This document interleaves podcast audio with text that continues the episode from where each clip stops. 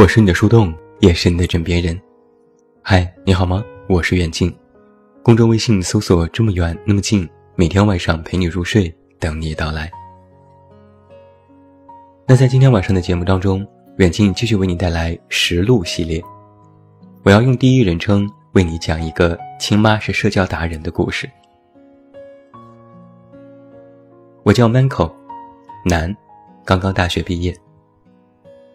Manco 这个名字是我给自己起的，它其实不是一个正儿八经的英文单词，是中文“闷”和“抠”的谐音，又闷又抠就是 Manco，M-E-N-C-O。在我很小的时候，我妈就一针见血地对我说：“你这个孩子，不知道是像了谁，闷葫芦，抠门货。”我妈觉得我不懂人情世故，每天低着头，蔫头耷脑的。我从小性格就比较内向，不爱说话，特别害羞，最怕的就是上课被老师叫起来回答问题。连最要好的朋友都嘲笑我说，只要一说话就满脸通红。我也觉得很丢脸，于是曾经对着镜子反复练习怎么才能不脸红。但是明明对着镜子神态自若，可一对着人我就浑身冒冷汗。脸唰的一下就红了。我今年二十岁出头，可能就是因为内向的缘故，至今还没有谈过恋爱。曾经暗暗的喜欢过好几个女生，但都不敢去表白，甚至连看一眼都不敢，就在心里默默的藏着。大学室友调侃我说：“这么胆怯，像个小姑娘，你怕不是个 gay 吧？”我妈说。我这样的人，怕是将来活不好。在他的观念里，人要有非常强的交际能力才能活得好。我妈就很厉害了，她是我们小区的交际花，但这不是贬义的。我们家宿舍不大，几乎家家都认识，但还没有谁能像我妈一样，和谁家人都特别熟。只要邻居们提到我妈，都是交口称赞。每天早晨，他去买菜，光花在路上的时间就要半个多小时。但实际上，菜市场距离我家就十分钟。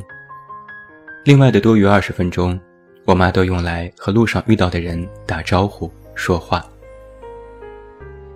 楼下卖早点的大婶儿，清早遛狗的小姐姐，出门送孙子上学的老人，还有各种奇奇怪怪我不认识的人。我妈平常早晨六点出门，到上午十一点才能回到家。只要我站在阳台上，准能够看到我妈提着一堆菜，站在楼下和一群人聊得正开心。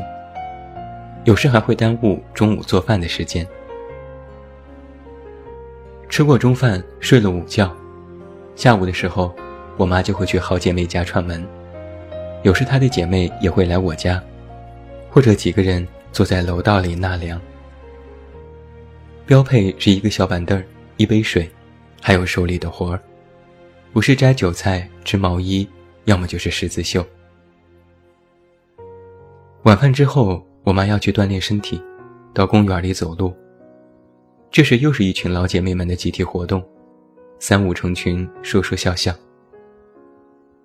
身体锻炼的效果我不知道，但是晚上七点出门。总要到夜里十点才回来。我某次好奇地问我妈说：“你每天和那些人天天都见，一天见三四次，真的有那么多话聊吗？”我妈瞪了我一眼：“你懂个屁！我是屁也不懂，但我好学呀。所以我特意留心过我妈给好姐妹打电话，一共有这么一些流程。”先是寒暄一番，喂，哎呀，你挺好的吧？最近怎么样？咱们可是好久都没见了。你上次跟我说的那个乳液特别好用，在哪儿买的？我也想买。拉近关系之后，就开始询问对方家里的情况。你家那口子最近怎么样？工作调动了吗？怎么还没动呀？我看人家都换岗了，你快让你家那个走走关系去。现在社会就是要靠人情。问完家里，就开始聊热点。你说今年夏天怎么这么热？我现在一天不开空调都没法活，也不知道别人家没有空调的该怎么办。泰国翻船了，知道不？南方发洪水了，知道不？毒疫苗知道不？聊完热点，紧接着就可以正式吐槽了。第一，先吐槽亲戚。你不知道，我们家那个谁谁谁又来找我办事儿了。你说他家怎么那么多事儿？怎么就他有事儿？每次给他办完事儿还不唠一句好话，简直是把亲戚当做民政的办事处了。第二，在吐槽老公，天天不着家，要么就是出去和人爬山，要么就去跳舞打球，也不知道外面有什么野女人，等着哪天过不下去了，我就和他离婚。第三，总免不了还要吐槽一顿我。大学毕业了也不找工作，每天在家闲着。混吃等死，活儿也不帮我干，我还得伺候他。这是生了个儿子还是生了个祖宗？也不知道这孩子像谁了，和他爸是一个德行。吐槽告一段落之后，就开始聊八卦。你知道不？咱们单位那个谁谁离婚了，听说人家早就有相好了，年纪比他大多了。你说人家就是有能耐，每天花枝招展的，也不知道给谁看。等到这些都聊完之后，就开始总结一番。我现在想的可开了，管好自己就行了。咱们都那么大岁数了，还能怎样啊？身体最重要，好好保养，没病没灾的就是福。总结完之后，就可以正式约了。下周有空没？咱们出来逛街吧。我跟你说啊，现在反季，好多店都打折，现在买正合适。再喊上那个谁谁，咱仨一起。逛街吃饭，好好的聚一聚。一般我妈打个电话，短则二十分钟，长则一个小时。每次挂掉电话，她都心情愉悦，哼着小曲儿去喝水。我好奇地问：“你们刚刚说的那个谁谁到底是谁？”我妈又瞪我一眼：“管那么多干嘛？你认识？找到工作了吗？什么时候去面试？”然后我就赶紧闭嘴。灰溜溜的躲开。我妈的社交功力不仅限于我家周围，还能延伸到任何的场合和地域。后来我终于找到了一份北京的工作，离开了家。有一段时间，我妈来北京看我，住了三个月。在这短短不到一百天的时间里，我妈成功的将自己的交际战线拉到了北京。他先是因为每天买菜，认识了好几个卖菜的，不到一个星期，就已经准确的知道谁家的菜是批发的，谁家的菜是进教农村的，甚至还知道了几个小贩的婚恋情况。之后，他又成功结识了我们楼层的所有邻居，谁家住着的是年轻人，谁家的房子是出租的，谁家合租有几男几女，谁家住的是老人，他门儿清。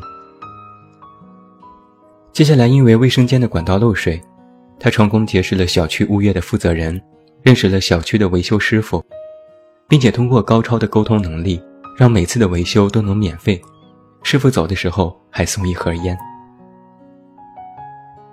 有时晚上我下班之后陪着他在小区遛弯儿，时不时的总能遇到有人和我妈打招呼，我目瞪口呆，问我妈说：“这些人都是谁？”我妈马上就开始如数家珍，这是你楼下的某某，这是一楼住着的谁谁，这是门口卖烤串的小张，这是开着超市的老刘。我妈住了三个月，我感觉她要把半数小区的人都要认识了。这件事有一个后遗症，我妈走之后，我总能够在小区里遇到他们，他们都会特别热情地说：“你妈呢？走了。”哎呀，怎么就这样回去了？什么时候回来？回来让你妈到我这里坐坐呀。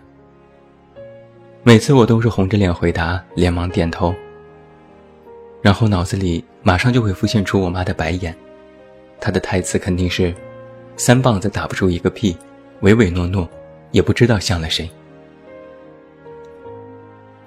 后来我还了解到一个真相。某一次有人来我家做客。我妈和她聊了整整一个下午，吐槽了各种人，其中也包括她平时最要好的姐妹。等到客人走后，我问：“你和那个阿姨不是最要好的姐妹吗？怎么还在别人面前说人家坏话呢？”我妈说：“你懂什么？现在哪有什么真心姐妹？她还在背后说我呢。大家平时面子上过得去就行了。”那个时候我才恍然大悟，原来我妈和别人也是塑料姐妹花。这是今天门口给我们带来的故事，故事里面非常生动有趣的说了他妈妈的交际能力。那么，你的妈妈又是一个怎样的人呢？都欢迎你在评论里和我进行分享。那最后祝你晚安，有一个好梦。不要忘记来到公号远近零四一二查看最新上线的远近有货。我是远近，我们明天再见。